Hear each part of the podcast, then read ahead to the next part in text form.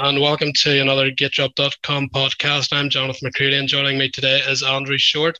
A lot of you will know Andrew because of his motocross and supercross career in America, a very successful career over 15, 16 years. But we saw Andrew at the weekend at Lommel, and I want to ask you, Andrew, first of all, what was your ex- experience of that in the sand, what Jeffrey Herlings was doing, about Kay de Wolf winning at 16 years old as well? Give us your, your view on your Lommel experience? Yeah, it's a race that's unique. And I think to appreciate it, you have to see it in real life. And uh, TV never does anything justice. So to have the opportunity to go there, check it out. I've never been to MXG. I've been to des Nations when it was in the United States uh, when I participated, but for sure it's much different when you're there in real life and to see it in Europe and on a track that's so historic and challenging. Uh, it was really cool and to see the paddock, see the the people, and I have some friends obviously that I've met throughout the year. It was really cool, and, and obviously the the level of riding was really high, and the conditions were crazy and tough and challenging. So it was cool, good experience. And on on the riders, was anybody stand out? Obviously, Herlings had the shoulder injury, but we had a Frenchman win in the sand as well, Romain Febvre. What were your thoughts on the the whole scenario with, with that going on?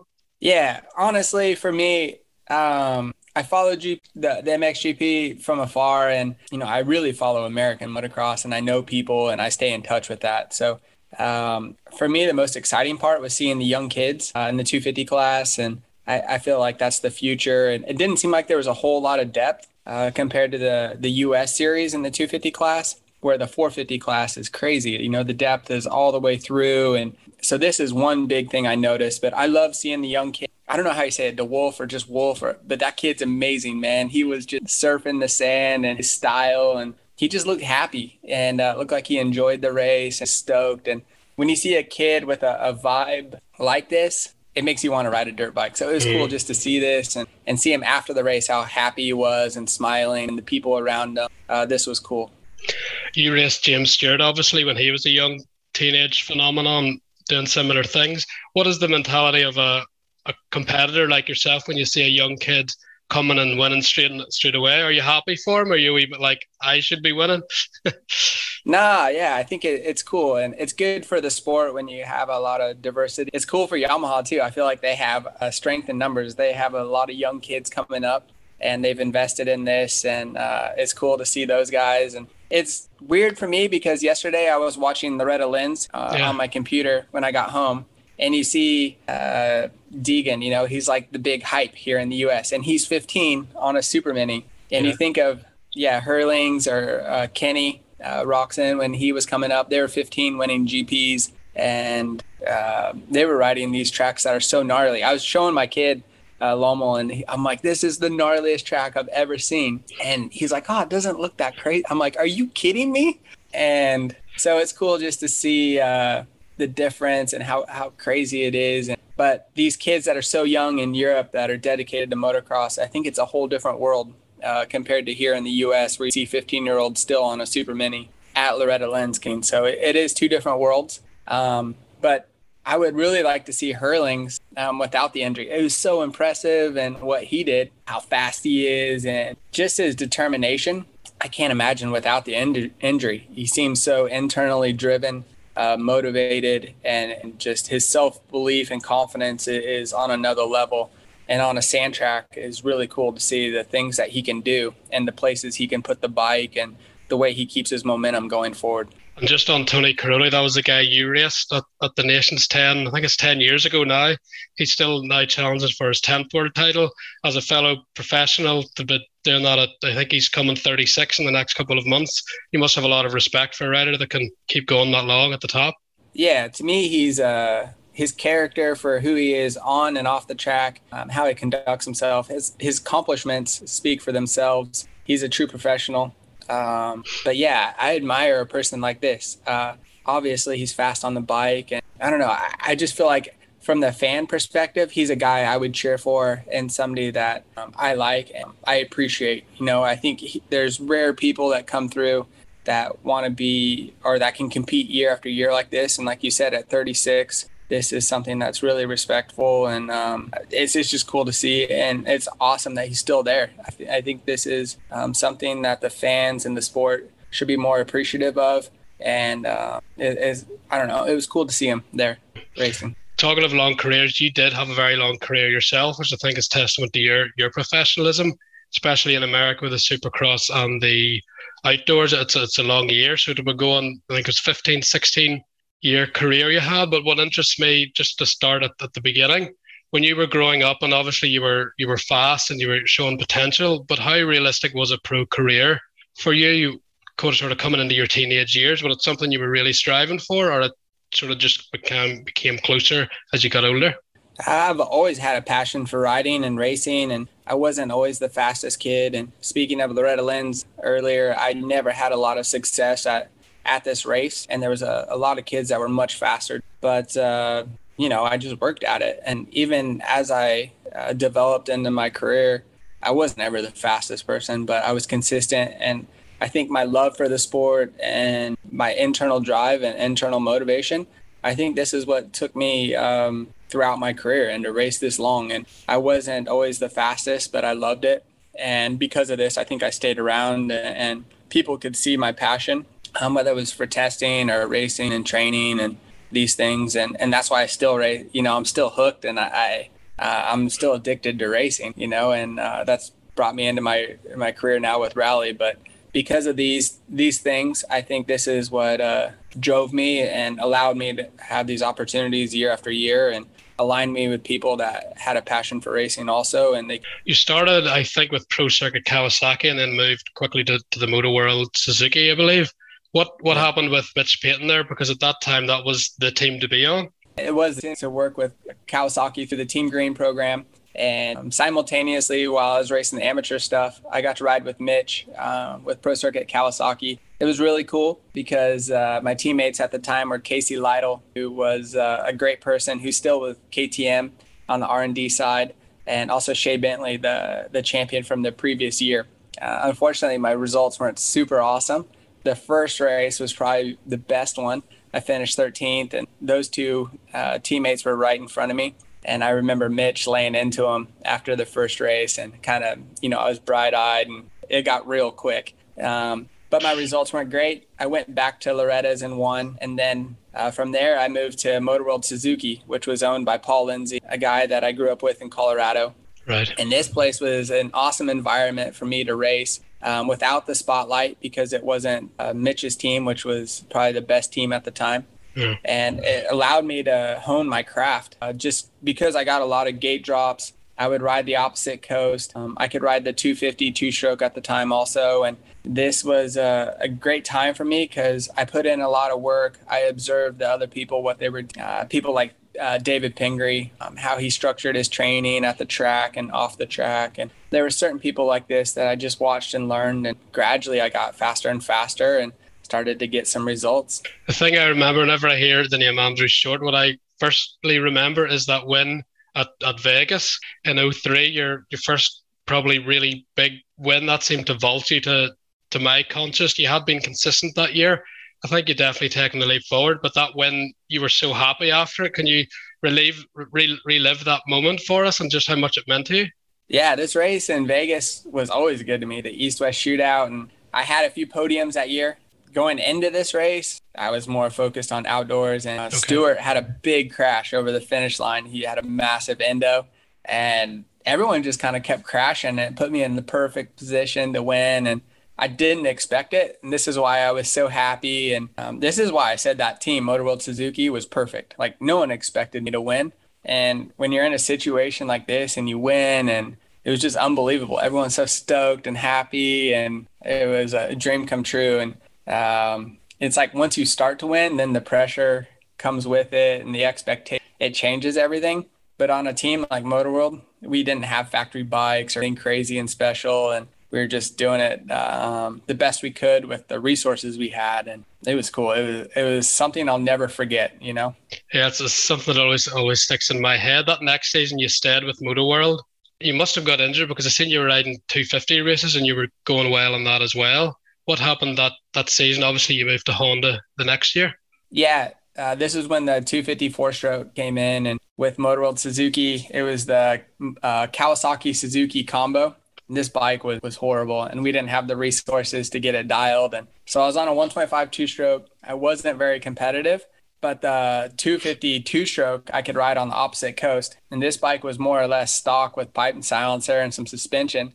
And uh, I was really competitive. I was riding with uh, the top guys and getting good results. And this is what allowed the opportunity for me to to move to factory Honda. And that was as a kid coming from Motor World Suzuki, where you get one or two practice bikes a year, to go into factory Honda. It was uh, a whole different world and a game changer for. Um, with this came a lot of expectations, but uh, something that every kid dreams of, you know. Yeah, right back to Ricky Johnson, David Bailey, McGrath, and then latterly, just before you went there, Carmichael had been there winning. You mentioned the pressure there when you got signed.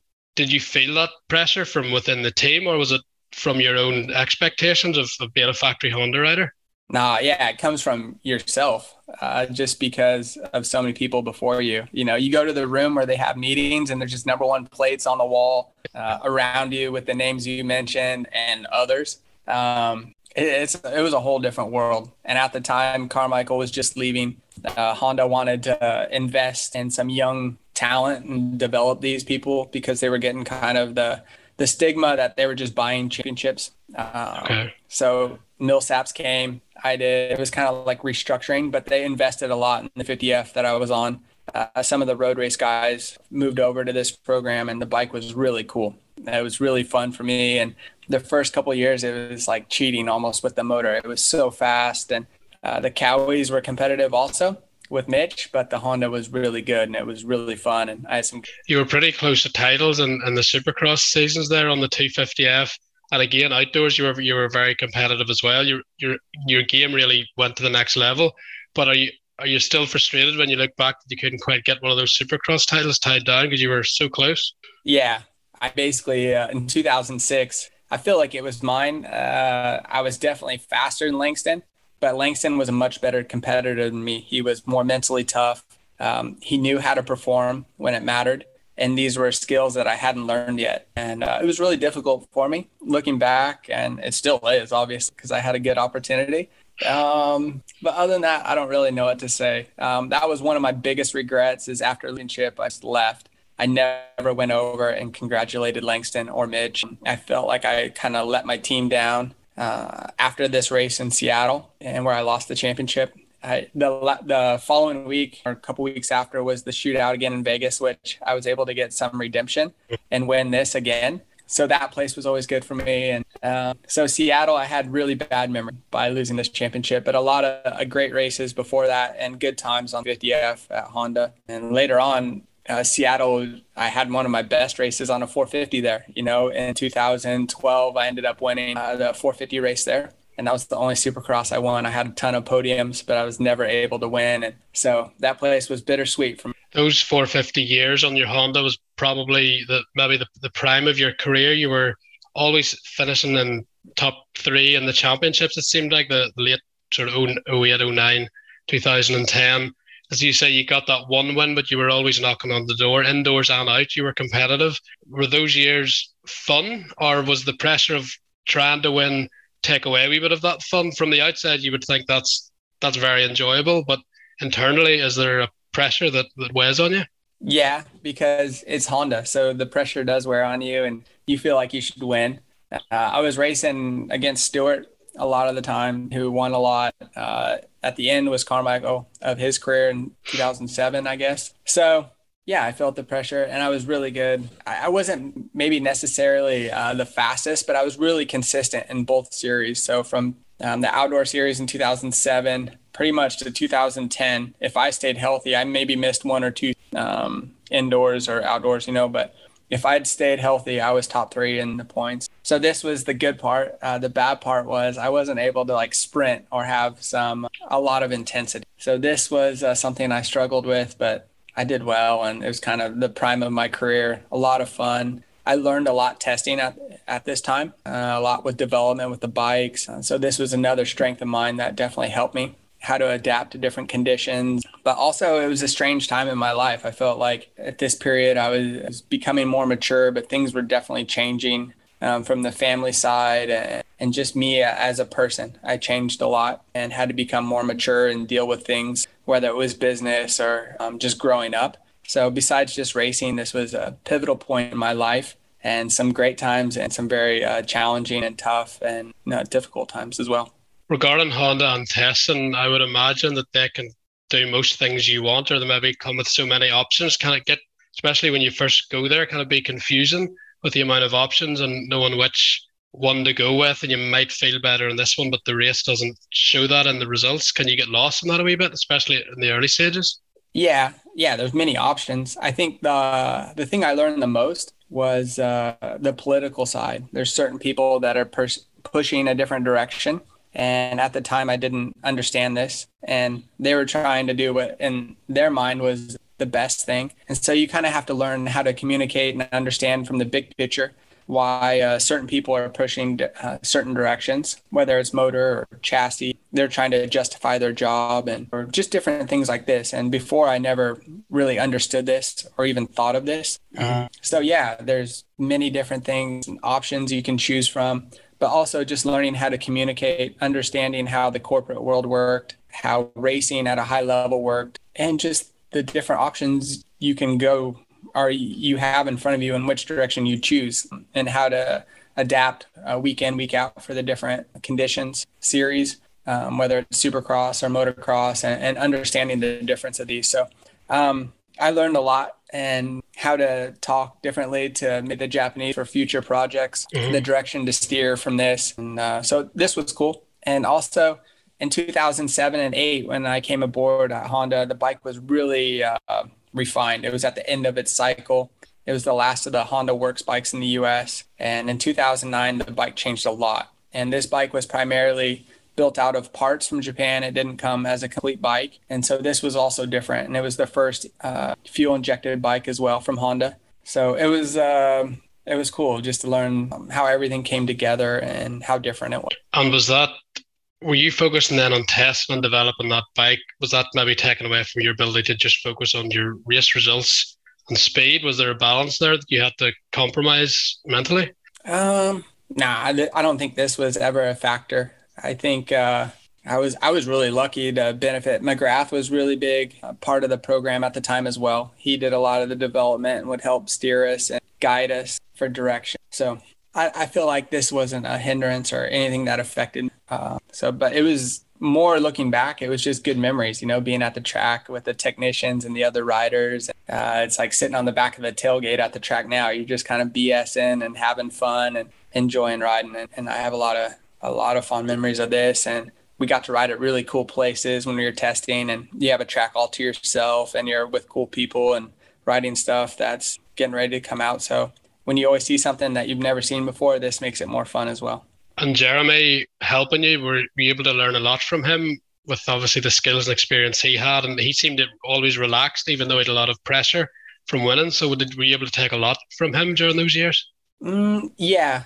Maybe I didn't tap into it too much on the mental side, uh, where I wish I maybe would have. Um, he was really good at this. I think was more natural for him, but I think the biggest thing I got from him is even when it was rainy, you know, when we couldn't ride the supercross track, we would go to Ocotillo and make a track and just have fun and just go ride and be like a kid almost. You know, these this is what I remember most. I thought was the, the coolest part, you know, and I, I think these skills helped me more than anything. And you know, before Daytona, most people would be riding a sand track, and we were out at Ocotillo just making a track that was natural and having fun and and making the most of it, or going to Castillo Ranch and doing the photo shoot, seeing him um, put the bike in places and moving it the way that nobody else could. You know, these are things that I remember not so much, hey, um, what do you think about the bike here? Can I go a little faster in the corner here? It was more like, hey, let's go check this out.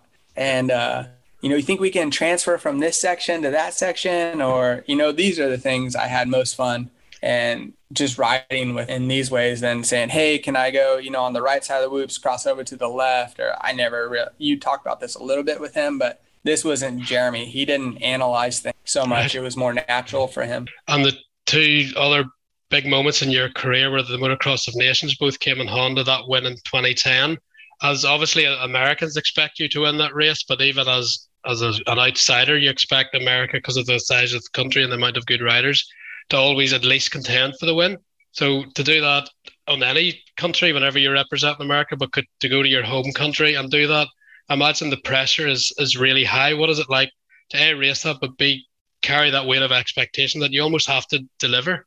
Yeah, and at the time, it seemed like the U.S. was always winning, and this track where I was at in Colorado was the the same place I grew up as a kid. Okay. So it was really special to me. I, I wanted to be a part of this race. I took a lot of pride in it and it meant a lot to me. And the first moto didn't go well. I collided with Ben Townley. It wasn't looking good for us. And I remember Roger just like looking at me like, you have to get this done. And you can't think or do it. It's just like, it's real, you know? And I got really great starts at this race. And at, at this time in 2010, I pretty much got every start, every hole shot in the nationals. Uh, it pretty much, it was automatic for me and it was the same at this race. Yeah. I I had the start wired, and it made a difference. You know, it's like I got a start, I got towed out, and the race just rubber bands. You know, and if you put yourself in a good position, it makes a big difference. And it allowed me to have a good second moto. I got I got the hole shot. I was leading for a while. Uh, Dungey got around me, and I pretty much stayed there. So it was really cool. And after the race, when you're standing on the podium, you see all the people and everyone's saying USA or yelling USA, and it's just it's something um, that you have to experience to understand the feelings and understand what it's like. And I can't imagine what it would be like if you didn't win. The disappointment and the opposite effect would be would be really hard to deal with. I think so. Um, this is one thing I'm really thankful it went well, and I put a lot of work into that race. With racing, you never know what's going to happen, but it was a really cool moment. And then the next one was was your one Supercross victory. Can you talk us through that that day, that that race, and how you felt leaving that stadium that night? Yeah, this was cool because, like I said earlier, I had a really bad race there, and this stadium was open. Um, it wasn't a dome, and it always rained, and it was not my. Spe- I'm not good when it's rainy and ruddy, and the conditions are like this. I didn't grow up in it, and it's my specialty, but again, I got a good start. Uh, Kenny was behind me. He was on the 350, the bike I rode the year before, and I really disliked. Uh, so, and I just stayed there, and like everything kind of went my way. Uh, Villopoto blew out his knee on lap two, I think, and this was his home race, and uh, so I didn't really expect to to win, and this is what makes it even more sweet. Kind of like my my first win on the 125, mm-hmm. uh, when you don't expect it at a place you don't normally do well. It was really cool, and I I lost my voice that night because I was screaming so much and, and, things like this, you know, and it was uh, a really, really cool feeling, a moment, and um, definitely a highlight in my career. You mentioned there the 350. I remember you on that bike. There was a lot of talk that that would be really good for Supercross, and I actually thought it would be good as well, and it might go into it with all the other manufacturers. But you never seemed to get stars. It was obviously early in its development as well. How, was that year frustrating for you? Did you come in with higher hopes than the reality showed and the results and, and how was the bike to ride for you?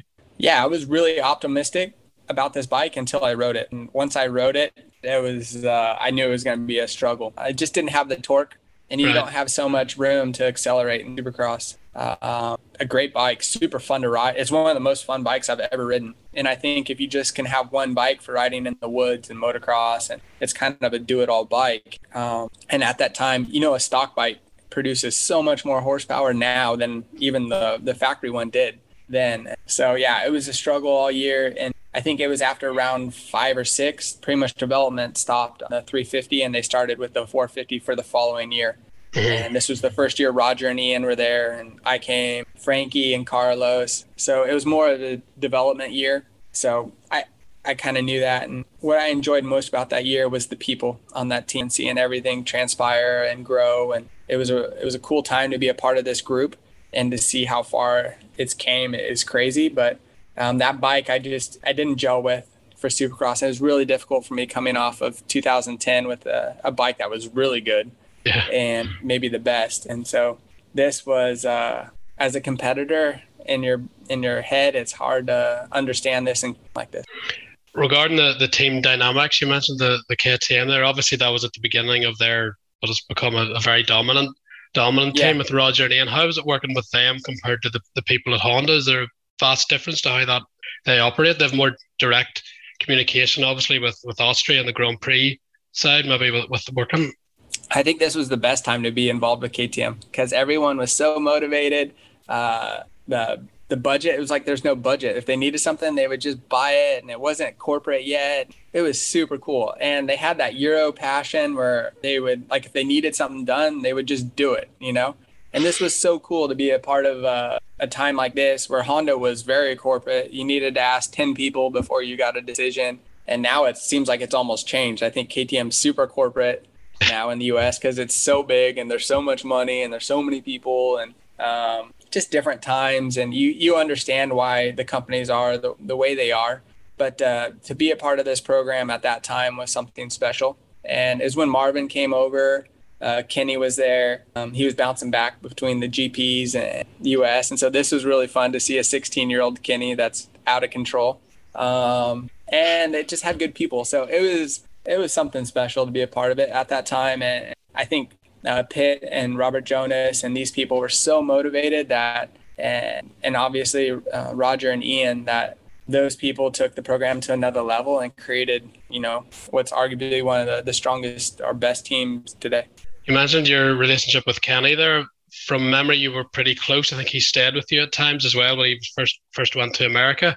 He was quite a you said out of control there. Your your personalities are maybe slightly different in different directions, but you seem to get on really well. How was that that time for you to be around him and his enthusiasm? And he's obviously very naturally talented on a bike as well. Did it keep things fun for you, or was it a bit of a headache keeping an eye on him? Yeah, no, it was fun for me because I was old and very structured, organized, and everything Kenny wasn't. You know, I was married, had kids. He was seen looking for a girlfriend everywhere, and you know, it's just madness. And but I loved to ride with him because he had so much enthusiasm, and it was just fun. And uh, it was cool because everything was new for him also in the US. So he was always stoked to go ride at a new place, trying to find stuff to do. And for me, it was, you know, it's like I was starting to not lose motivation, but it wasn't new for me. So it was cool to be around somebody like this. I really enjoyed his his father at the time, uh, Papa, who was um, he was a little bit crazy, I think, but in a good way. And he really pushed him, and I liked how he analyzed racing. He was real big on shifting and carrying momentum, and I think he was, um, I don't know, I think he was pretty smart on how he, he went about racing. So I admired this. Uh, Alessis were part of the program too at the time, and Tony was crazy. But uh, I, I learned a lot from people, and especially Kenny, because he was the new age, you know, and um, he, he brought a different technique coming from Europe, and I enjoyed watching this, being around it, and it was cool. The latter end of your career it wasn't maybe results wise quite as good as the Honda, but you were still competitive very much in the top ten. I think you ended your last season you were you were ninth overall and outdoors maybe. When did you know you, you wanted to stop racing motocross? Did it become the, the traveling more than the racing, or were you still enjoying the racing, or was everything just because you'd done it for so long come to a natural conclusion? Yeah, I've been racing the same races for you know 16 years, and I was doing a lot of development for KTM with uh, air shock, air forks. I loved racing, but it wasn't like exciting as it was at the beginning, just because it was the same thing week in, week out. And I still loved race. You know, I loved riding a dirt bike, but I was ready to go explore. I loved trail riding. I loved uh, going to the mountains. I wanted to go to Baja and right. you know check out places I've never been before. Mm-hmm. And when you go to Redbud for the 15th time, you know exactly where to go eat, you know, the airport. It's just like, I don't know. I felt like I was, it was time. And mm-hmm. the hard part is, is like, what do you do next? And for me, I'd been surrounded around people that wanted to be at the highest level. They're always waking up, sleeping, breathing on how to be better and to mm-hmm. just get a normal job or be around people that are quote unquote normal really difficult and hard for me that might sound bad but this is what i love most about sports and this mindset so i, I kind of struggled with this but i hit my head a lot uh, 2015 i was really competitive in supercross and i broke my uh, my kneecap at the end of the series and, and this was my last good like run and then after this when i was coming back i, I hit my head and i had a couple concussions that were really bad and this scared me. Mm-hmm. So when this happened, I knew I kind of had to chill out and I gave myself permission that like this is enough, you know. So I did that last outdoor series knowing that this was the end and I just kind of rode and enjoyed it. I did my best, but I, I, don't think I was willing to take the chances and hang it out to be ultra competitive. Um, but during this time, I, I really loved uh, to go explore. And this is kind of which led to the next chapter. That was going to be my question because to go from especially supercross, predominantly in America, that's that's the main thing, to go and do rally, what you're doing now, it's, it's worlds apart. So, how did those steps then come forward to, to end up to do what you're doing now and racing Dakar? Yeah, I didn't even know what Dakar was. Honestly, I was really uneducated with this. Like Supercross and motocross was my world. I loved it. And I went to a rider rally for KTM in 2013. Um, they were releasing the, the 1190 adventure bike, which I didn't even know anything about. But it was trail riding in the mountains. So sign me up. I was into it. And Kurt Caselli was there and he had his rally bike and he was showing it to me. I'm like, oh, this is sweet, you know? But uh, I'm still racing motocross and whatnot when I got done racing, I was helping the Honda team with development. Uh, Kenny was there, but I was also doing media stuff. And one of the weekends I was testing, uh, we took a break for the weekend, and the Japanese were going up to the, the desert to go do rally testing for durability. Um, so I went, they asked me if I'd come up, and I went up there, rode the bike, and I'm like, oh, this is sweet. It's kind of like trail riding, but it's faster. I don't know. It seemed cool. You had to be smart. Um, yeah. It wasn't just about pinning it. You had to navigate and seemed like there was some strategy. It was kind of like Tour de France. It seemed uh, really cool and new and exciting, you know, and it was still racing with people that wanted to be the best. So one thing led to another. I got addicted to this and it's led to a whole new chapter. And what was the most difficult part of learning this whole thing? Obviously, you had highly high level bike skills. Was riding the bike much different, or was it more the navigation and because it looks like he can. It's just like where do you go? A lot of times, whenever I, I see clips of of Dakar, it's just wide open, and you guys are still running a hot pace. But how are you able to? Was the navigation a big thing you had to learn? Yeah, navigation is tough, but it's everything. There's so much strategy, and I feel like the Euros are, are really clever on how they approach racing. And honestly, I really underestimated how good the riders were. Uh, they're really fast, but they're they're smart and they have it wired. So I thought I would come in and in a few months I would be competitive. Okay. And it was completely not true. It took me a long time. And this, this was really tough for me. But um, like motocross, I kept digging and working and figured it out a, a, lot more. And I've gotten a lot better. And I've never done good at Dakar. I've done really good in the World Championship stuff before. I've been able to win a, a race in Morocco, which is the lead up to Dakar. And I've gotten second in Silkway and a few other races. But uh, Dakar is like the the holy grail of rally, and I've always had some troubles there. So um, this is the last thing on my list. I would like to do good, and we'll see. So, um, but it's uh, something that you have to work at. The navigation is hard, but there's so much more to it, and this is what makes this race so special. Um, and the people in the paddock and all these, it's like motocross and supercross, but on steroids. And uh, it's something that it's hard to explain to people in America, but I, I think if they understood it, it would take off. It's a uh, it's a really cool race and a really cool sport. How long do you still see yourself doing this? You seem still completely enthusiastic for it. Yeah, no, I'm hooked on this thing. I don't know how much longer I can do it for. Uh, I turned 39 in November, uh, so we'll see. I'm signed on for one more Dakar for Dakar in January, and after this, uh, see what happens. But yeah, I, I love it but doors open, doors close. You never know. And I'm really thankful for this opportunity with Yamaha. Last year was strange to be a rally for everyone, you know, with COVID. But uh, race internationally was really difficult. And uh, hopping on a new team and not having a lot of time was, was hard for us, but hard for everyone. But uh, really thankful to be part of this group with Yamaha and Monster. Really cool people. They have a lot of history and success from years in the past. And hopefully we can make it happen and do well this year with your schedule, how does that work with your family? Obviously, you're traveling outside of America a lot. Is, are you still able to get a good balance with that? Yeah, no. I'm, when I'm home, uh, I'm home. You know, okay. and I try to go to the desert and practice, but uh, I feel like like tomorrow morning I'm leaving for Colorado to go race an enduro. But okay, uh, my son's gonna race it on his YZ85, and my wife, who raced it last year, also she's gonna follow him this year. You know, make sure he can survive because it's 70 miles Right. And on a YZ85, it's going to be difficult not only on fuel, but the terrain. It's at 8,000 feet to 10,000 feet is the range. I don't know what that is in but it's high. Mm-hmm. And uh, so this is why I say we get to experience stuff, ride motorcycles, do events, and um, have these life experiences I wouldn't normally get to have. So I'm thankful for this. And um, so it's, it's cool. Also, I live on a farm and my kids are my, my son, he used to never like dirt bikes until COVID. Right. And now since, yeah. So now since COVID, he loves dirt bikes. It was something we could do here on the farm. And, uh, so now he's hooked also. So I get to spend a lot of time with uh, my wife. Obviously, came from racing as well, so she has her own life and she's busy. But we get to do a lot of cool events, and uh, I'm thankful for this.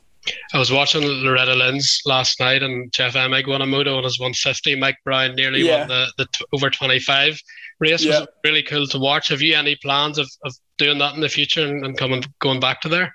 No, the only way I'd go back is if my son went back and he rides more off road than motocross and just started, and it would be really difficult for him to qualify for this race. Uh, but if he did this, I would like to go, and uh, mm-hmm. maybe even my wife. I I I looked up my re- my wife's results and showed them to my son yesterday when we were watching. I'm like, see, your mom can go fast too. um, so, but yeah, it's it's cool that they have this this race in the U.S. I I heard uh, 26,000 people tried to qualify. Right. And uh, yeah, it's massive, and it's cool to see so many kids have an outlet like this, and the sport's growing, and mm-hmm. it's good for the industry. But I think it's great for the families to to have these times together, uh, to travel and you know compete and have these emotions and feelings, and I think these things shape them for their lives, and uh, will hopefully be a positive impact, and they'll develop this passion for sport and I think this is cool that they can experience it. It's good for the industry and the business and all this, but I, hopefully, more importantly, it's just good for the the people that they have uh, a love and a passion for riding and something they can look back on and, and be happy about. Because uh, I definitely have good memories with my family and friends, all these things from these races, and I'm I'm very happy and thankful I got to to do races like this. Just finally, Andrew, whenever you look back at, at your career, I'm sure you have the odd regret here and there, but are you overall happy with with what you achieved and the experiences you've had riding motorbikes? Yeah, sure. Not very many people get to race for as long as I have. Um, sure, there's been more that have been uh, more successful, you know, like a James Stewart or Ricky Carmichael. But at the same time, I've met a lot of great people. I've got to ride a lot of great bikes. I lived uh, a career that I never thought would be possible. When I was 17 or 18, I was just hoping to make it pro and not go to college like my parents told me. They're like, you, you have a year or two, and then after this, you're going to school you know?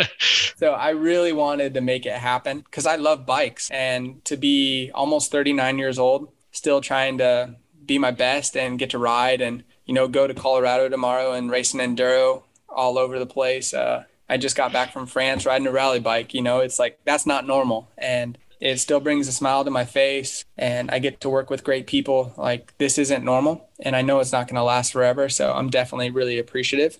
And uh, so, yeah, I, I definitely, you always wish you could have more regrets, like you said, but at the same time, I'm, I have to realize that this isn't something that most people get to experience, and I feel very blessed. Thank you, Andreas. Brilliant. I hope everyone really enjoyed that. It's been very, very insightful, and I think your your passion really shines through for for motorbikes that, that you still have.